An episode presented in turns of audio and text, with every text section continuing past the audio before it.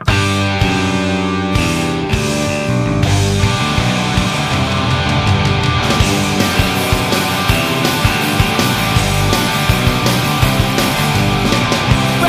are reggae, coming through my bedroom wall. How a party up next door, but I'm sitting here all alone. Two lovers in the bedroom, and the other starting to shine. My heart is just blank stare, and I can't look cloud it off. Destination.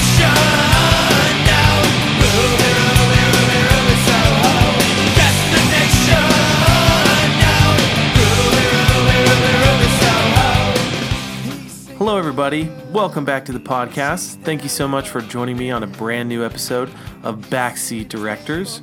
This is episode 55, and I'm your host as always, Andre Hutchins.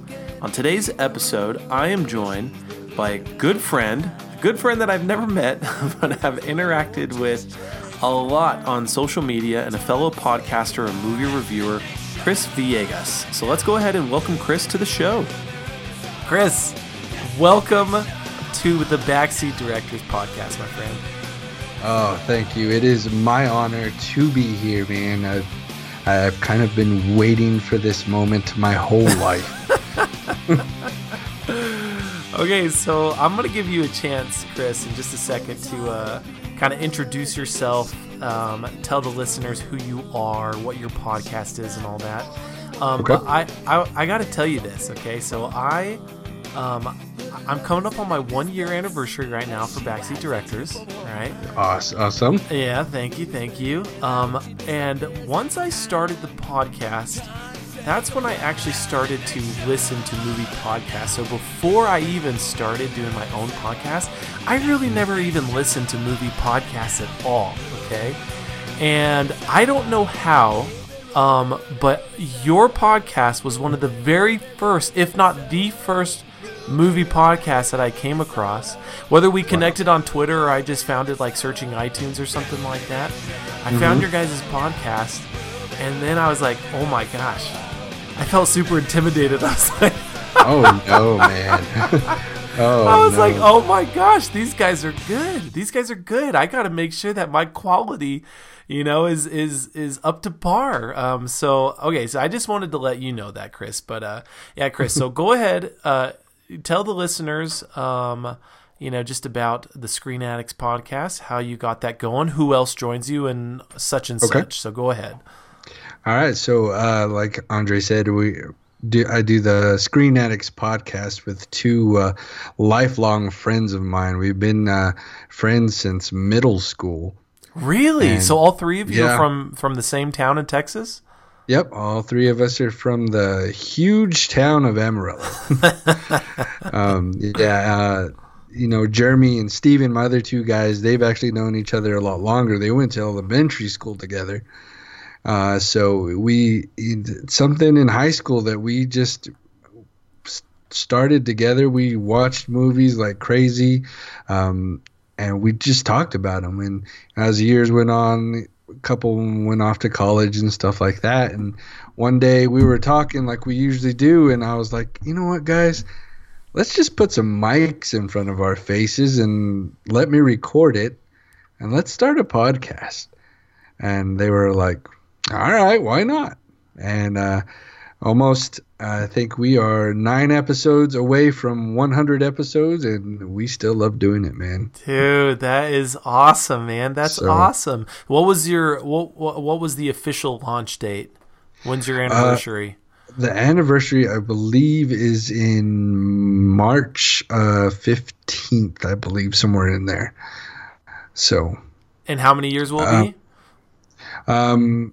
Coming up on 2. Nice. We took a couple of breaks here and there, missed a couple of weeks, of course, for holidays and stuff. So right. Almost 2 years and 100 episodes. Dude, that's fantastic. So we actually, in terms of our anniversary dates, I think mine officially is March 28th was the first episode that I released.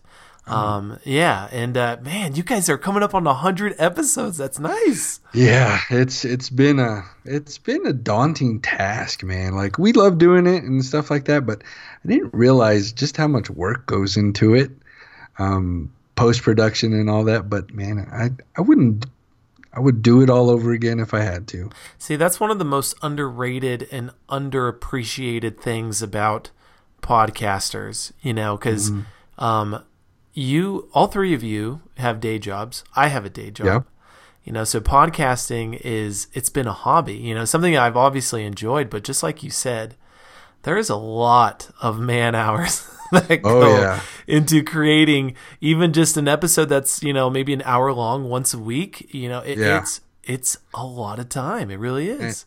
And I'm lucky. I have insomnia really bad. So, you know, man, I'm usually up until 2 or 3 in the morning anyway. So yeah, so it gives you a chance to maybe watch a few movies or do some editing, I guess. Exactly, or both at the same time. So. Yeah. Now I know you're at least the father of one, if not more kids. I don't have kids, so your life is even more busy than mine. Oh man, and just like tonight, you know, I usually have to wait to record shows till the boys go to bed, and it's late, and right. I'm like, it's either that or I have to edit out a bunch of kids yelling at each other in the background. Yeah, and then the unsung heroes are the wives, you know, the ones that that let us stay up till all hours of the night doing things that we love. And oh yeah, she has a big heart for me. I have to say that. Oh, that's awesome, man. That's awesome. Well, I appreciate you taking the time to you know, introduce the Screen Addicts podcast to our listeners, or at least those who have not maybe heard of your podcast.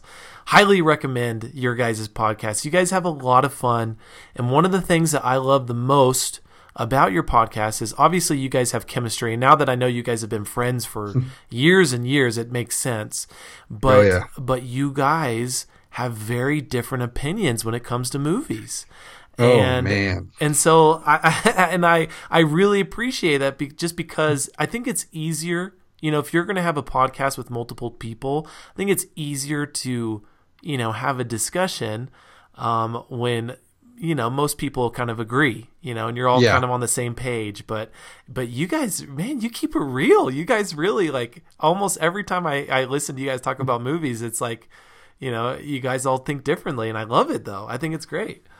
Yeah, it's fun, especially with Jeremy. Jeremy is off in left field from us sometimes, and I'm like, Jeremy, you're going to have – sometimes I'm like, we're going to fight, Jeremy. It's going to happen.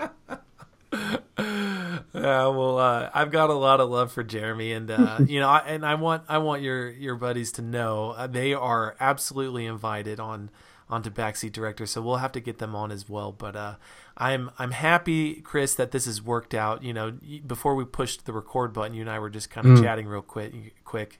You know, I really do think the stars have aligned for us to kind of just talk about a movie that you have a lot of invested interest in, obviously, because you are from Amarillo, and the movie we're about to discuss is, you know, took place in Amarillo, and it is a true story. And so, but before that though, one of my favorite parts of the podcast, and I hope you enjoy this too.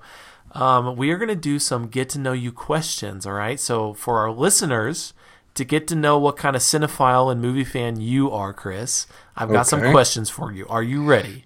I am. Now it's time for some get-to-know-you questions. Okay, Chris, question number 1. Not what is your favorite movie, but what is your desert island movie?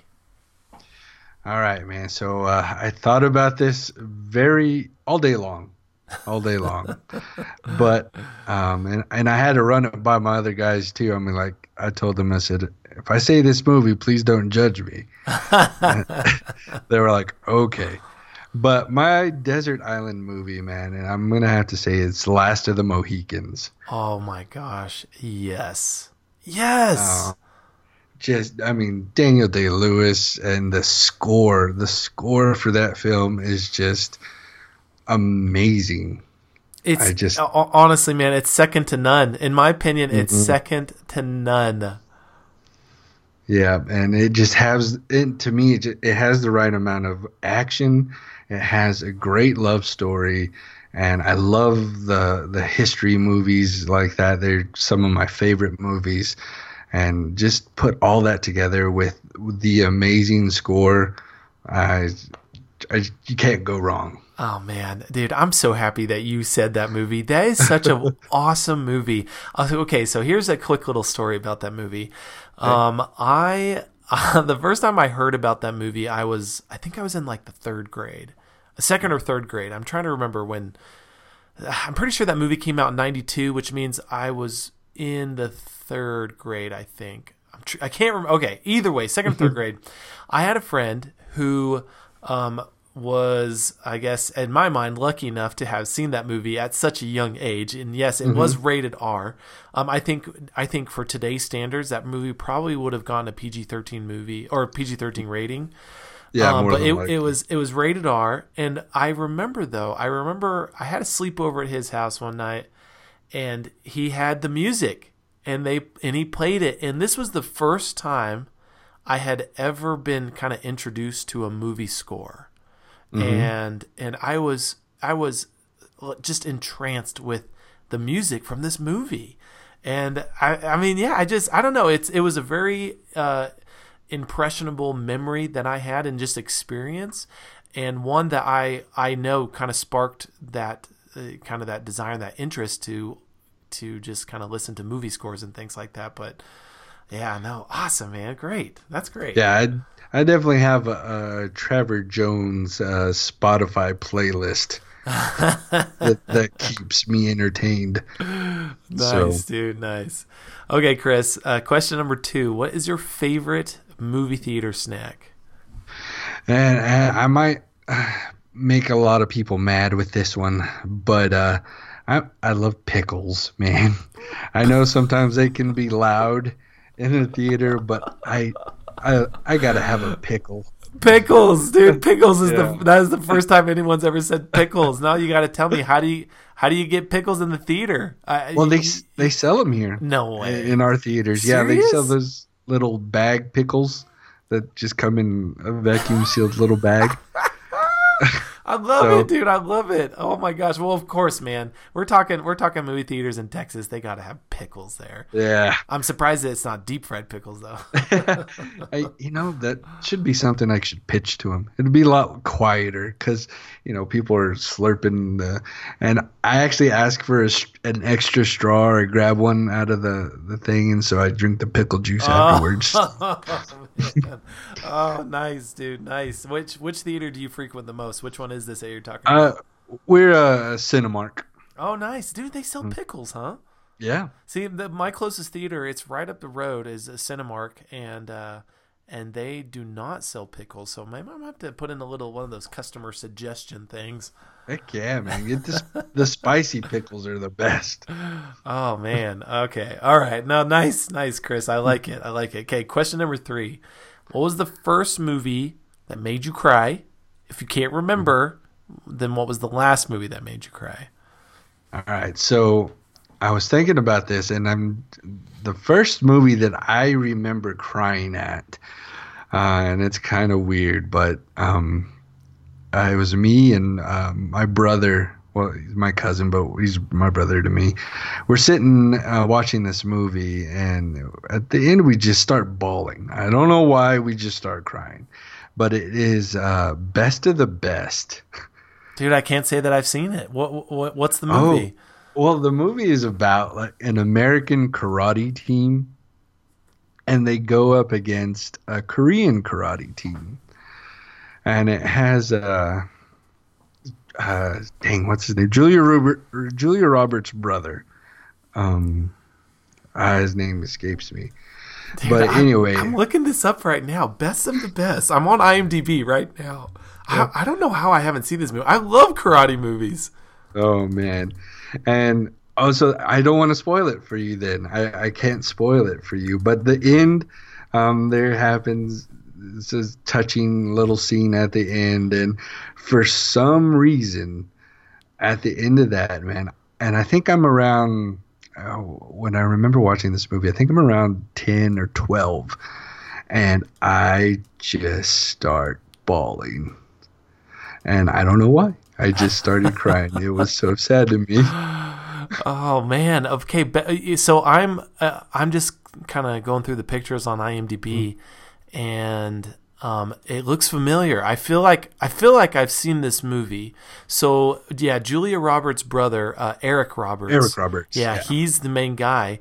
But James Earl Jones plays in this movie. Yeah, he's nice. James Earl, Chris Penn, he's pretty good, and Chris Penn, yeah. 1989.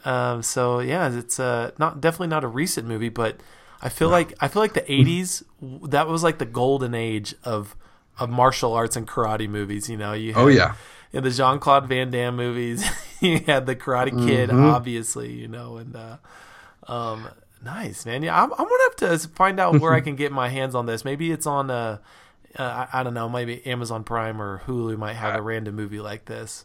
I think Hulu may have it. It's been so long. I mean, and I own it, so I don't look for it on streaming, but I think it's out there somewhere. Nice. Very good. Very good. Okay, best of the best. Okay, question number 4, Chris. Do you have a favorite director and or actor? You know, I can't really nail down a director. I just like so many different movies from so many different directors. That's totally fair, man. But as for favorite actor, I think I'm going to have to go back to my Desert Island movie a little bit. And Daniel Day-Lewis, man. Yeah. Just everything he's in just is gold. And I don't think there is a movie that I have watched with him in it that I just do not like.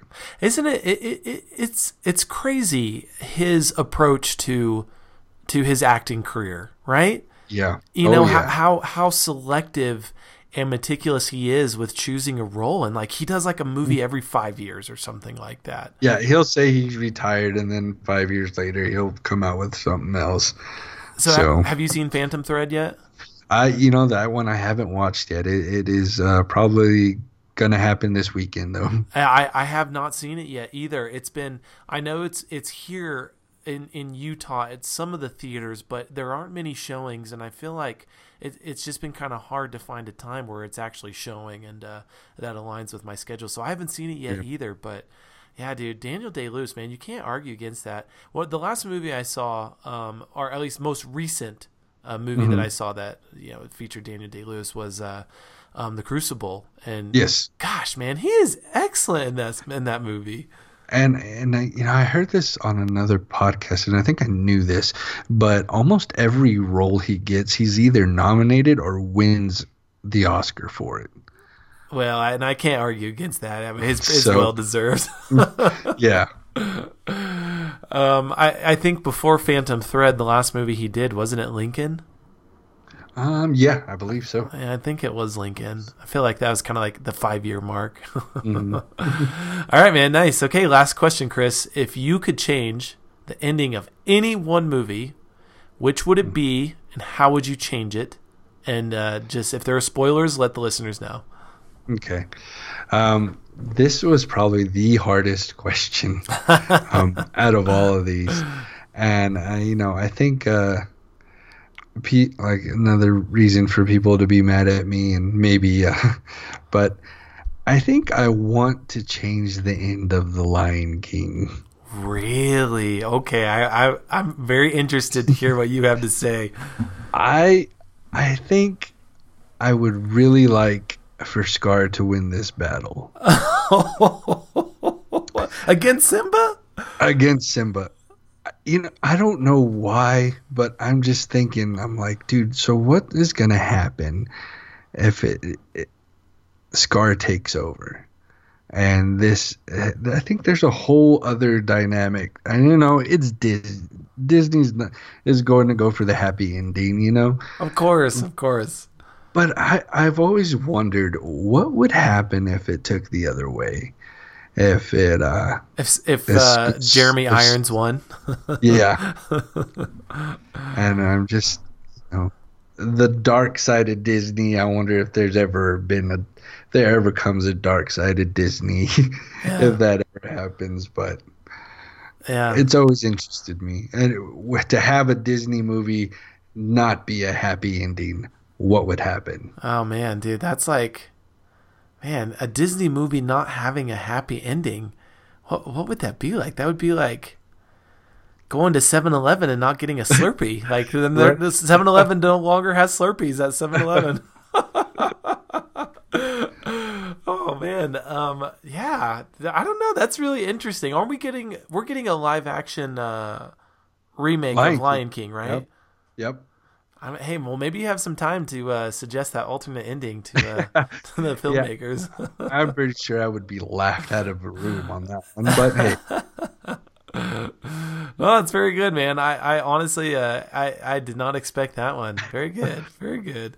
All right, Chris, well done on all 5 questions. So since we are done with that section of the podcast, let's go ahead and move on to introducing this week's movie review. Backseat Directors presents this week's movie.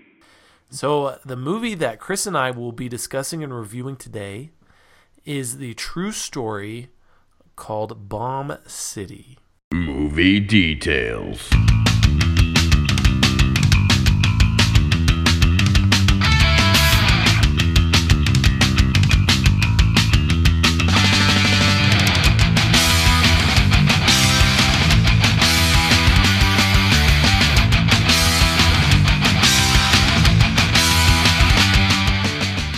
In the heart of the panhandle of Texas sits the small, quiet city of Amarillo, a conservative community that loves their high school football and loves Texas. Amarillo is unsuspecting of the infamous hate crime that is about to rock this community in the winter of 1997.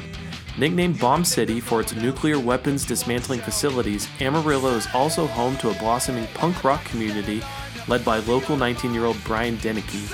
Punk rock had its roots in the 70s with well-known bands like The Ramones and The Clash.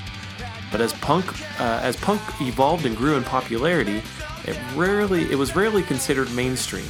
Bands like Green Day and Bad Religion in the early 90s saw a revival of punk and helped to grow the movement and motto of punk, the anti-establishment, anti-authority way of life. And Brian Deneke was at the forefront of bringing punk rock bands to Amarillo to play at his upstart venue and provide a place of refuge for like-minded people. Brian's trademark green mohawk, studded leather jackets, and military pants draped in chains was a startling sight to the conservative community in Amarillo.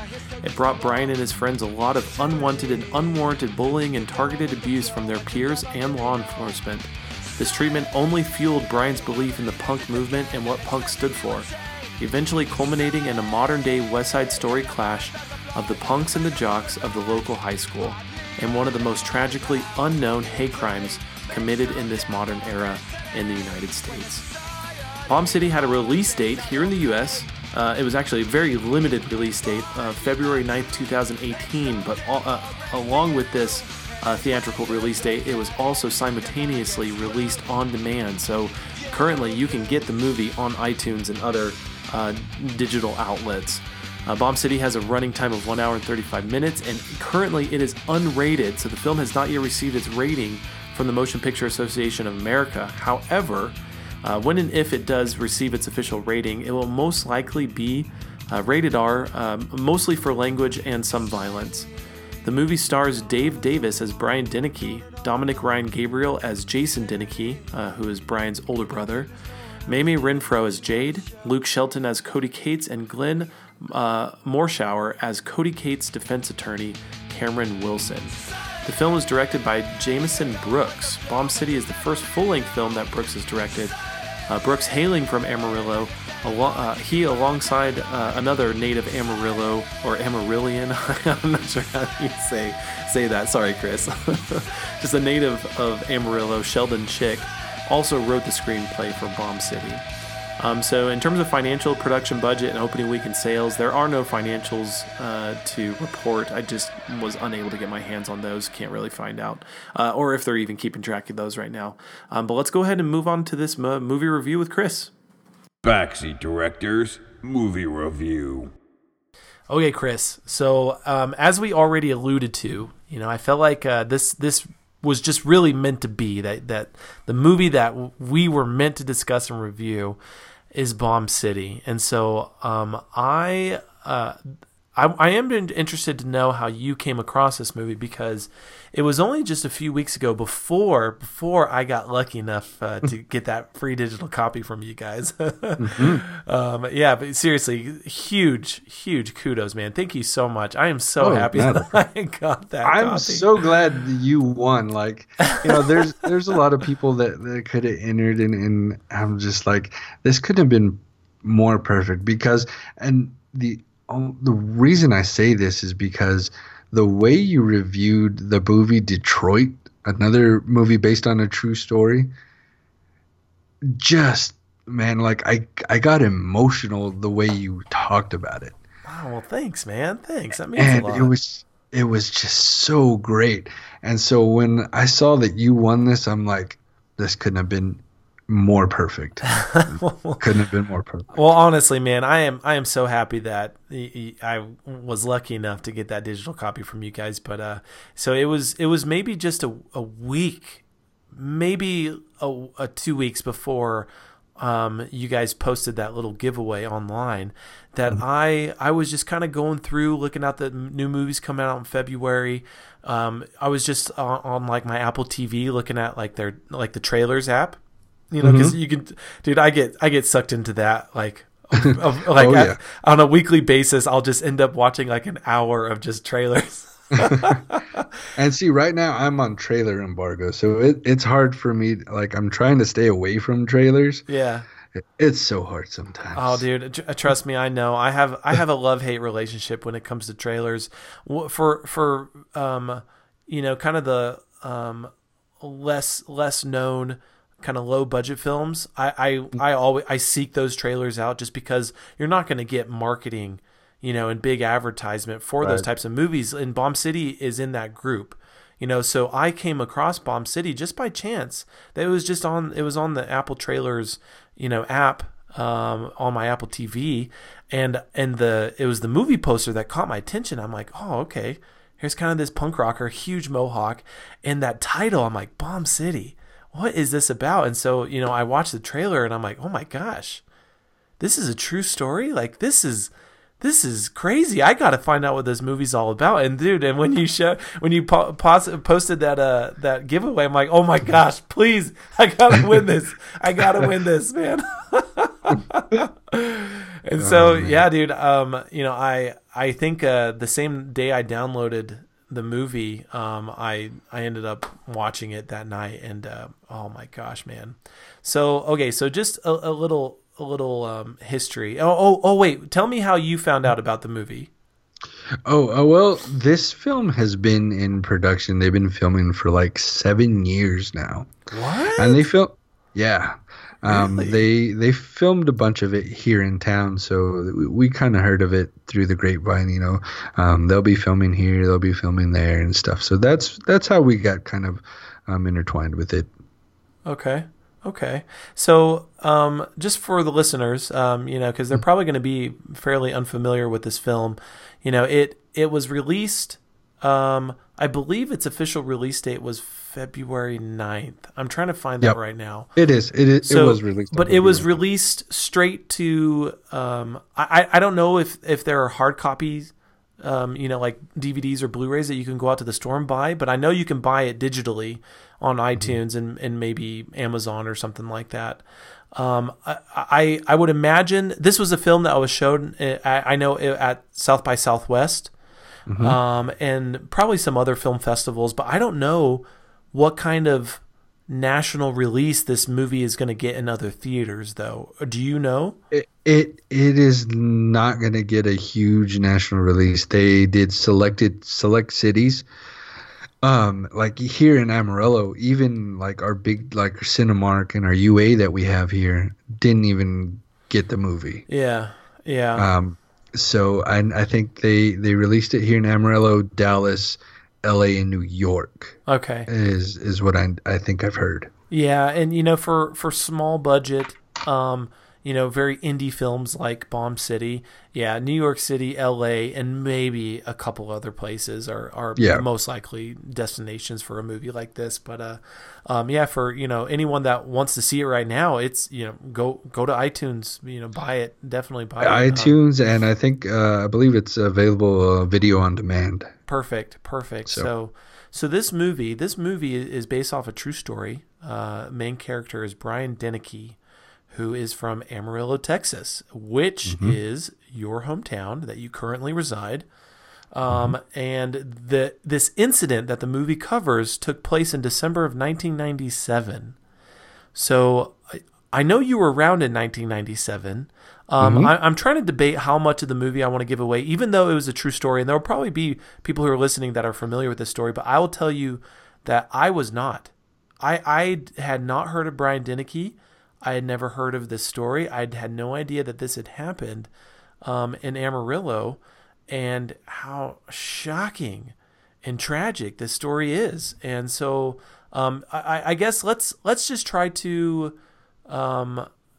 spoil as little as we can, but feel free. I mean, it's historical. This already happened. People can go on Wikipedia and look up this story. You know, I mean, gosh, I actually just watched a 15-minute 2020 clip from I think 2000, and so 18 years ago, when they interviewed Brian's family. You know, so the story is there available. But okay, so how familiar were you with this story growing up in Amarillo?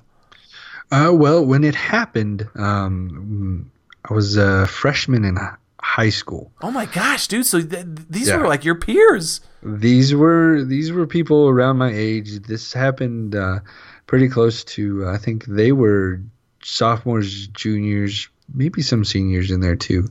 And so, didn't happen at the high school that I went to, but it was the one just right down the street. And man, when this tragic event happened, it pretty much rocked our whole little community here. Yeah. It was very, you see where people's true feelings lie when something like this happens. Right. And you could definitely tell it was a city divided like crazy. And it hit home really hard because there started to become a lot of animosity in our town, and you felt it from this one event. And I didn't know any of the people personally. I have heard of them a couple times and stuff like that, but to see this go down the way it did, it definitely opened a lot of eyes. Yeah. So. Yeah, dude, I did not realize how. I mean, you were in terms of your age group, you were in the thick of it. Because Brian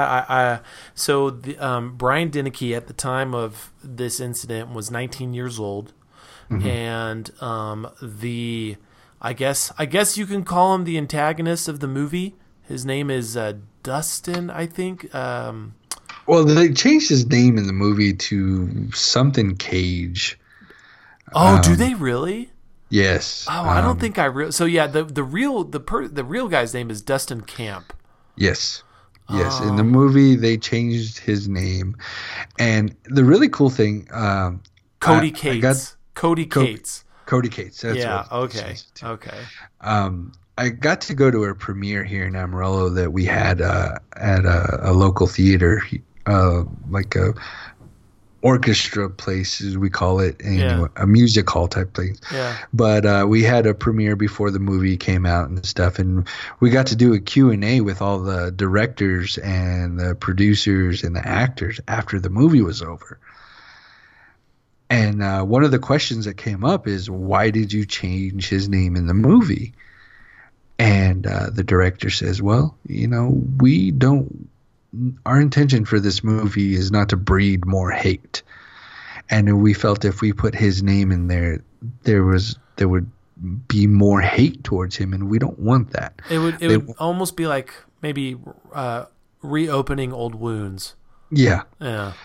And so they were like, we don't want that. We want this movie to be a positive light towards Brian, and not focus so much on bringing more hate towards Dustin Camp. Right. And man, when they said that, I was like, dude, that's amazing. Like, I don't know if you know, but a bunch of the directors and the producers and stuff, they all came from Amarillo. Oh, really? Yeah, all the directors, I believe the cinematographers too, and stuff like that. Everybody that is involved in this movie, except for some of the actors, came from Amarillo. Amarillo's their hometown. Oh, that's really interesting. That's fascinating. So I've never been to Amarillo. I am technically, Chris, I am a Texan. I was born in Houston, Texas. And my mom, born and raised in Houston, Texas. My dad's side of the family as well are all from Austin, but my dad was born in Wisconsin, but eventually they made their way back to Texas, and he went to high school in Fort Worth. So everybody comes back. So yeah. I'll be waiting here for you when you get back. Exactly. Dude, I love Texas, man. I didn't grow up in Texas. I have memories as a kid visiting and things like that. And I've gone back frequently in my adult years. But I love it there. And, Texas is a unique place. It definitely, is, there's a lot of pride, in those who are from Texas, and, they appreciate where they come from.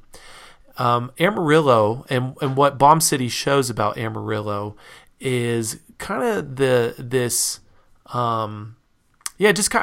like what you said, not necessarily at the time, maybe the community was divided, but there was kind of this emerging and movement of what are just known as punks or punk music, punk rock, things like that. Mm-hmm. And so I believe I'm not too familiar with the punk movement and punk music and things like that, but I'm pretty sure it kind of had its roots in the early 80s and things like that.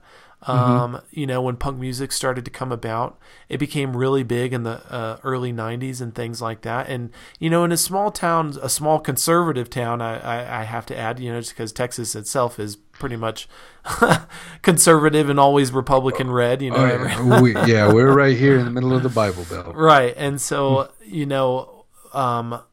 this punk movement was probably something that was not, very easily accepted. And I can very much see how it, these guys, Brian Deneke and his group, would have been, looked down on, and not just looked down on, but harassed and targeted, for, all types of stuff, from, the music they listened to, the clothes that they wore, the hair that they had, and all that kind of stuff. But Bomb City kind of puts us right in the middle of this small community, and I I feel like you should be saying this just because this is your hometown that I'm talking about. Oh, anyway. No, you're fine. You're describing it pretty well. It's the movie is about Brian Deneke. It shows Brian Deneke's lifestyle and, his friends and, the culture that he's into about the punk and stuff like that. And, and I'm kind of using punk as a noun because I think that's what it is. In the movie, one of my favorite parts of the movie is when one of Brian's friends is on, at the court, and the lawyer's asking him, what is punk? And his response is, punk is a statement. And that's something I think I have grown to appreciate, especially after watching this movie, about things that were very unfamiliar with me, just because I know, like in my high school in little old Reno, Nevada, we had people that, I guess would be considered punks, or maybe they called themselves punks or whatever, people with outlandish outward appearances, but it's crazy to think about this group in this small town in Texas. I mean, so tell me, were you aware, of, I guess, kind of those who considered themselves punks and things like that in Amarillo? Was that kind of a big movement at the time? Oh yeah, there was definitely art, like in the high school that I went to. I mean, we definitely did have our groups, and it's kind of boils down to your stereotypical, high school groups that you have everywhere. You have your jocks, you have your preps, you have this and that, and about that time is when the punk movement really started taking off, like you said. And so it was new to this little old town in Texas, very conservative, and everybody gets afraid of stuff that they don't understand. And that definitely took play here. And there was kids that started, just like in the movie, they started listening to this punk music, this headbanger music, and it's loud and it has derogatory stuff in it going on and on. But, there's a lot of, in Amarillo, there's a lot of old money here. You got your farmers and your ranchers, your oil people, and, they're older generation and stuff. And, when you get these guys that are, like you said, wearing these big baggy clothes and spiked up hair that is like 10 feet tall to them, and just tattoos and this and that, it really scared them. Yeah. And they didn't understand, some of these guys. And like I said, at my high school we had these cliques and there was this and that, but we never had hate towards each other like that the other school did, apparently. I mean, because some of the punks that were in my high school, I mean, some were some of the smartest kids I have ever met to this day. Yeah. And they just dressed different. They thought different than we did. And I was, I have to say, I was part of the jock group. I played football all through high school, this and that. And the crazy thing is, I even wore the white hat, man. Really? The one in the movie? Yeah. Really? Interesting. Okay. We had our own maid that said our high school name on it and stuff like that. So, our jocks and the football players, we would wear those white hats and stuff like that. And but it just wasn't like that over where we were at. And I think maybe that had a lot to do with the high school that I went to, has a lot of different races. Yeah. It's more diverse. It is a lot more diverse. So in my side of town over here, than it was at Tascosa High School is what the high school was. But, it scared a lot of people, man. And I just wish, and it takes me back watching this movie from the very opening scene. The very opening scene, I don't know if you remember, it's these three silos that have three X's on it. Yep. That's actually a place here. It was a triple X store that had neon X's on the big grain silos. That got taken down. It was there for a long time, but those finally got taken down and stuff. And it took me back so bad to high school and what we actually went through and stuff after when this happened. Because after it happened, there was a big trickle down effect. The punks at our high school started probably to get a little defensive because they thought, hey, well, what if y'all are like that too? Right. And that, and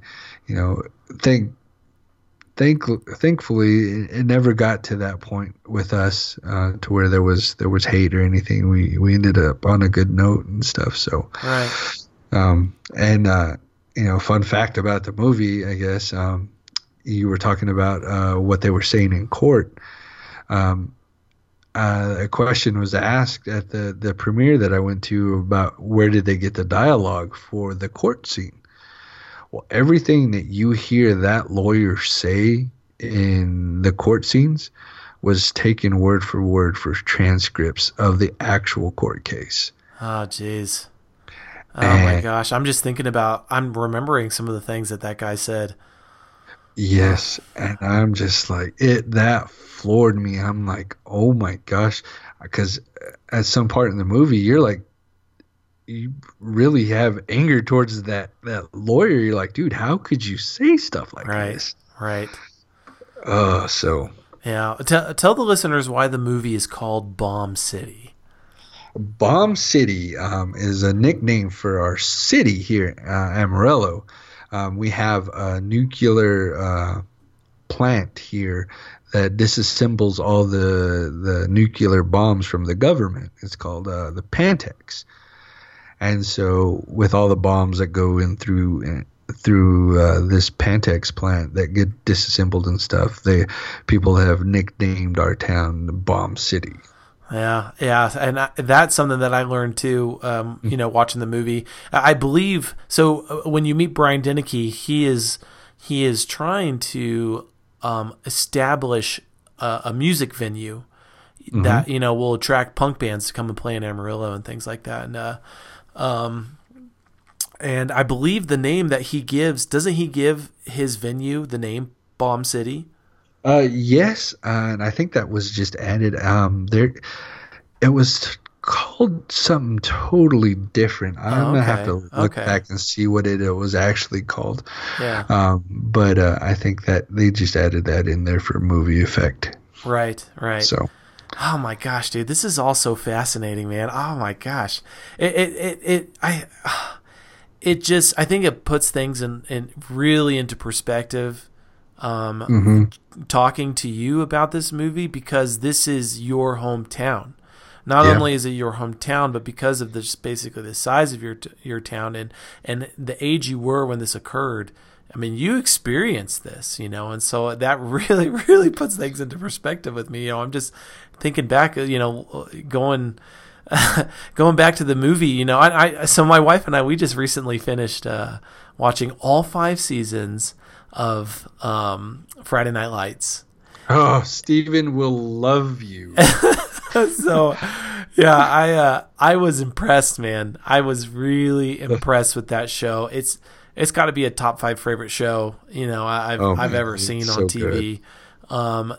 A lot of people say after the 3rd season it kind of goes downhill. Those last 2 seasons, I actually really enjoyed the last 2 seasons as well. It definitely takes a different turn, but anyway, what I'm getting at is that you get a feel for kind of Texas culture, especially small town Texas culture. Obviously, Dillon, Texas is a fictional city.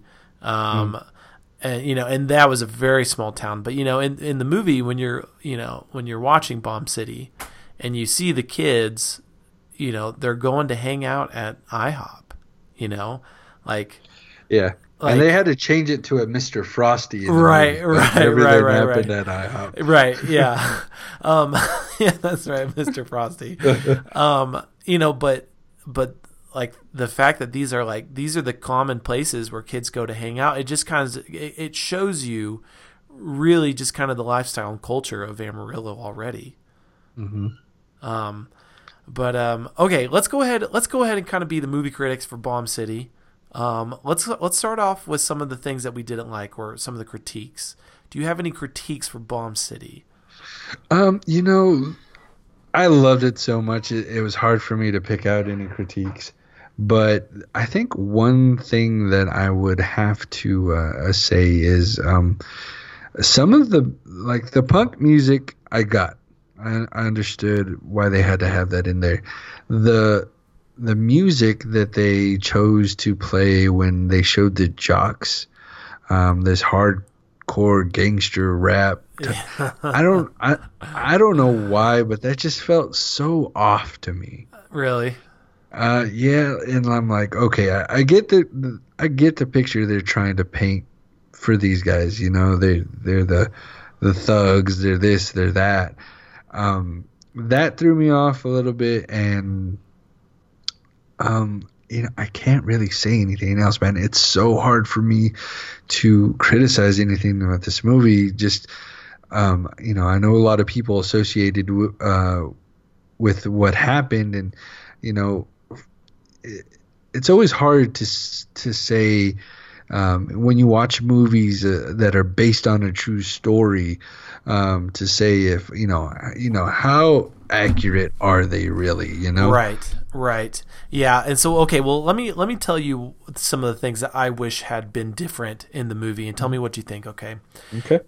I did not have these feelings until the very end, because in the end of the movie, it's going to show you home video clips of Brian Deneke, and it gives you those kind of those post-credit notes, you know, or it just kind of like a follow-up to things that happened and whatnot. But one of the things in the movie that it shows Brian Deneke doing with his brother are they are lining these street signs. And they look like homemade street signs, because the signs, you know, they're not normal street signs. They say things on the signs, right? Yes. And so when it showed the scene, I was confused as to what they were doing and what was the purpose of that scene. But then it kind of had this shot where it kind of panned out, and you could kind of see like they're kind of designing something or setting these signs up in a way to display something, right? And I'm like, oh, okay, that's kind of cool. I wonder why they're doing this. Like, what's the point of this? But it wasn't until the end of the movie that it explains that this was a huge art project that Brian had initiated and started himself. And they said that this art project is one of the largest community art projects in the country or something like that. I'm not doing it any justice right now, but it was something of real significance that spoke to the character of Brian Deneke. And for only to have that small little scene, the scene kind of confused me at first. But then when I found out what it actually meant, it was like, oh my gosh, it's like a whole nother side of Brian that, you know, that you are introduced to. Yeah. Those signs, man, they're still up, they're still around, and you know, they're just all around town in people's yards, and some businesses have them. Really? Yeah. Oh, that's fascinating. So so when you saw the movie, you knew exactly what it was and what they were doing, because you are from Amarillo. You see this every day, and I see these signs every day. Yeah. Right. So for me, I had no idea what it was about, and I kind of made my own conclusions as to why, but it was still, I was still left to speculate and kind of like not really understand what the purpose of that scene was. And so I wish they had been able to spend some more time kind of showing this side of Brian that really humanizes him. I mean, the movie itself it humanizes Brian, you know, in a way that most people would probably not view people dressed that way, you know, from afar, obviously. But this is another side of Brian that I just, I wanted more, especially after I found out what it meant. And then the last thing that I wanted to critique, again, this goes to kind of developing Brian's character throughout the movie. So at the end of the movie, it interviews his parents. Or maybe I'm thinking the special features. I think I'm not at the end of the movie. I'm pretty sure these are special features that I dug into. But it interviewed his parents, and they talked about, you know, the making of the movie and like how pleased they were, especially with the actor who portrayed their son. And and they were just saying, you know, that even though they did not necessarily approve of Brian's lifestyle, they deeply loved their son and supported their son, and their son loved them. That this was not a son who had strained relationships with his family and parents. This was a strong family, and a family that loved each other, even though they weren't approving necessarily of his lifestyle. And I think that was mostly because of how much bullying came his way because of his lifestyle. I think that's what they really didn't approve of, because they just wanted him to kind of more blend in, so he wasn't picked on as much, you know, and or targeted as much for hate crimes.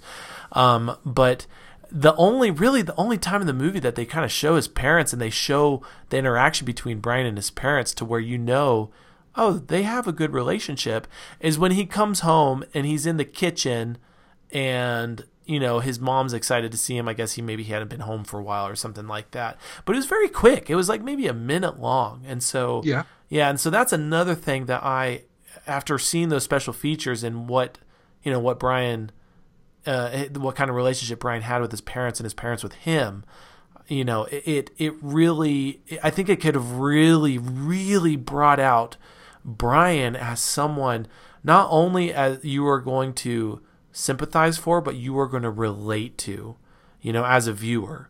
And so those are the only two things that, you know, after really thinking hard about this movie, because I very much enjoyed this movie, that I wish had, you know, maybe add 10 more minutes of the movie, just 10, you know, but within those 10 minutes, spend some more time on his art and what he did, because that is something that's lasted for a long time, 20 plus years. Yeah. Oh yeah.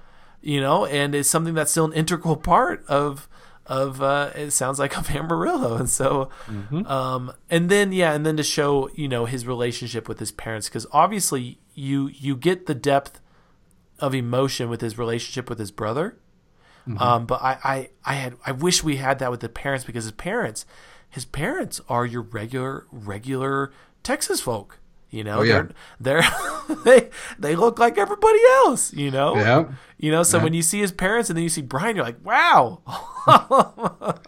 that's their kid, you know. And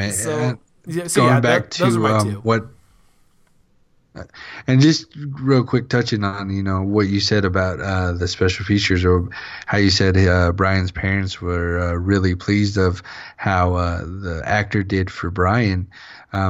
They were asked at this premiere, you know, how did you take it? How did you like seeing this actor portray Brian? And they said, you know, there were times that they were on set and they would think that it was Brian there. Yeah. This guy, Dave Davis, that played Brian, just got so into this role that he made the parents think that Brian was back. Yeah. Oh my gosh. That's so awesome, but so heartbreaking at the same time. Yeah. And that I think I think it would have really driven home the impact of really the final scenes of the movie, you know, and what happens to Brian. And obviously I one of the things that we haven't discussed yet is one of the main themes of the movie, you know, is the injustice that occurs with the final outcome of the court, you know, and what the jury decides. I again, I'm hesitant to discuss that because I think a lot of people can maybe kind of just assume what has happened. But I want people so bad to go and watch this movie. And so I want them to enjoy it as a first time viewer, you know, and things like that. But, tell me some of your favorite things or your highlights of the movie. I would say some of the highlights of the movie would be just being able to see some of the shots here in Amarillo. The cinematography in this movie was amazing to me. The way they shot Amarillo, is just so pretty. I mean, it captured our sunsets when they were at the Cadillac Ranch. Yeah. You know, that's one thing we're known for here in the plains, the Texas plains, is our beautiful sunsets, because you can see them really well. Yeah. And, you know, just the visuals of this movie were by far really, really good. And I would say that was probably the top thing. And then the second thing is probably just the cast, the way they just fell into each role, and everybody, they wanted to do Brian justice and do a really good job, and they really did. Yeah. Yeah. I think just what you were saying about the cast, and especially with the punks, those that were casted as punks, the camaraderie and the friendship among them, you can tell that it's sincere in many ways. It's very sincere, and you get that feeling from the cast. One of the things that I really, really just stood out to me in the movie was was the score. I don't think it was really anything that is super memorable after seeing the movie, but during the movie, the score helped to build this really, really thick tension and this kind of just build up, you know, to the final scenes of the movie.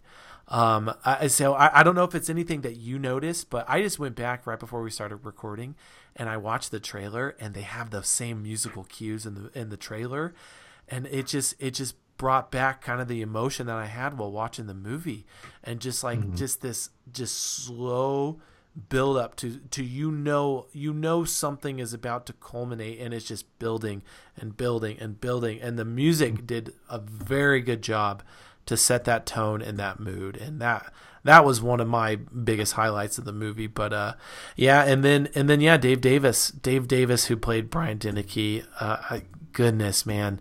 I one of the things that I wish these movies had, you know, would get more recognition and attention, you know, because this movie it's not going to get talked about. It's not going to get brought up in any of the awards, you know, ceremonies. Dave Davis is not going to get nominated for anything. And yet I will probably go throughout all of 2018 and think about who have been the best performances, and I have no doubt that Dave Davis is going to be towards the top. Yeah, he did amazing. Really good. So, okay. Last part before we go on to our recommendation, Chris.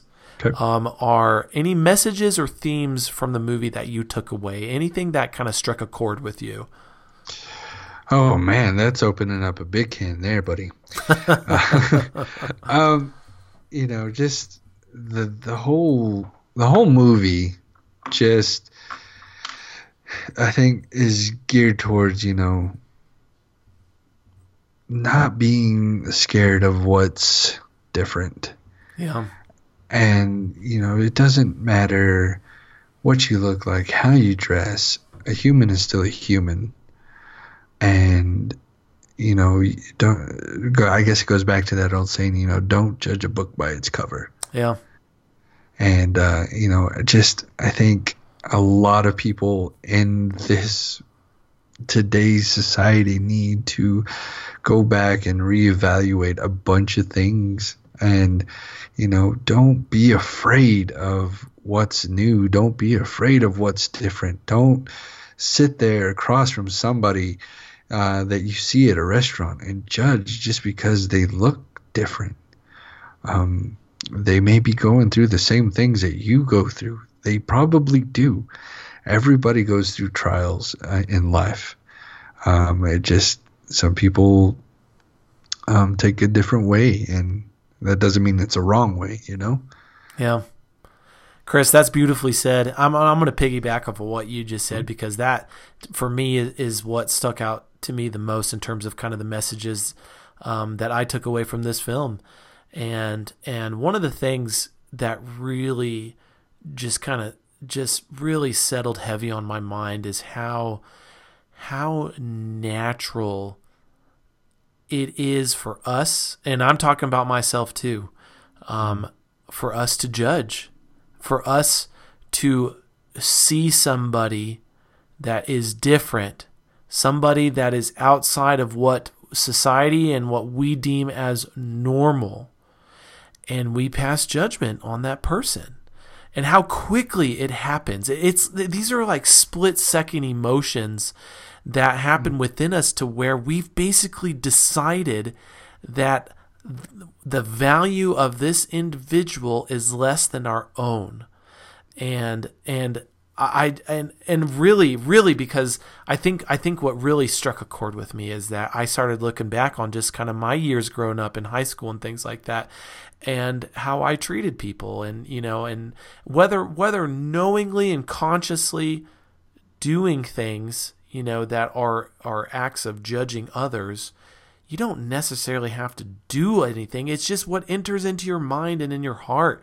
And it happens so easily and so readily in humans that that's what this movie shows, is that we are so quick to make up our mind and decide what we think of a person without ever knowing them, without ever knowing their name, without ever knowing their life, without ever knowing their experiences, their hopes, their dreams, their fears. And, you know, and what this movie does is it will show you an individual who most people probably would, you know, and maybe me included, that we would see on the street with a split second, you'd walk by them and you would already have your mind made up about them. Mm-hmm. And yet, just like you said, and I think you said it perfectly, Chris, is that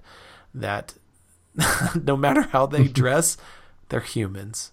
They're humans just like us. And yeah, dude, it was a powerful message, man. What an incredible movie. Anything else you'd like to say?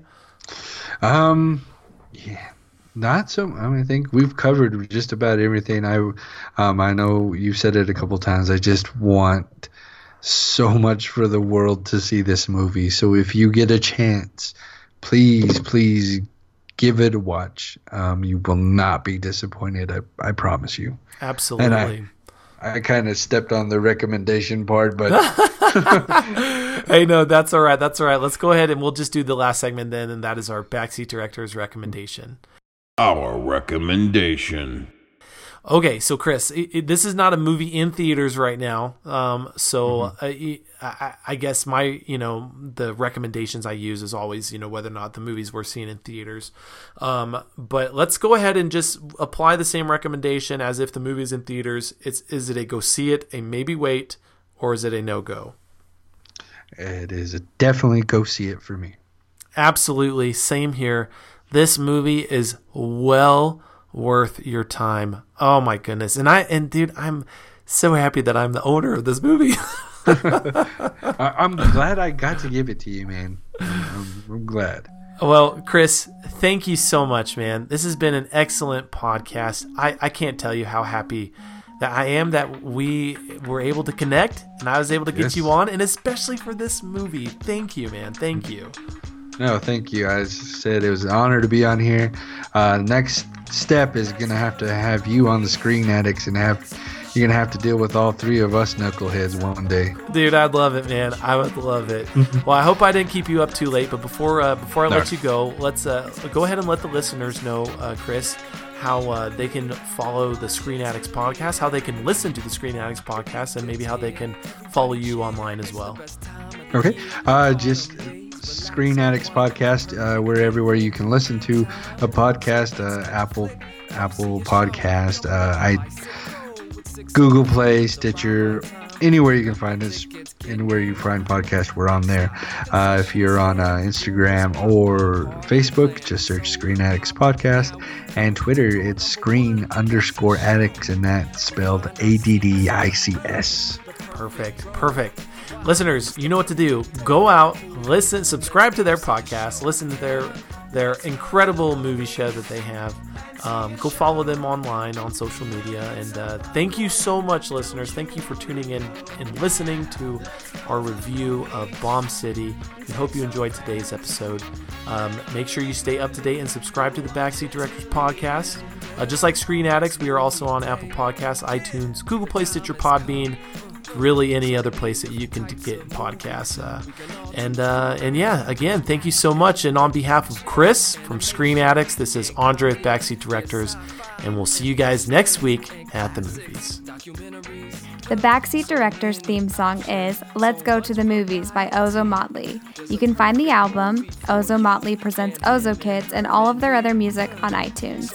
Join the conversation online and follow Backseat Directors on Instagram, Twitter, and Facebook at The BD Podcast.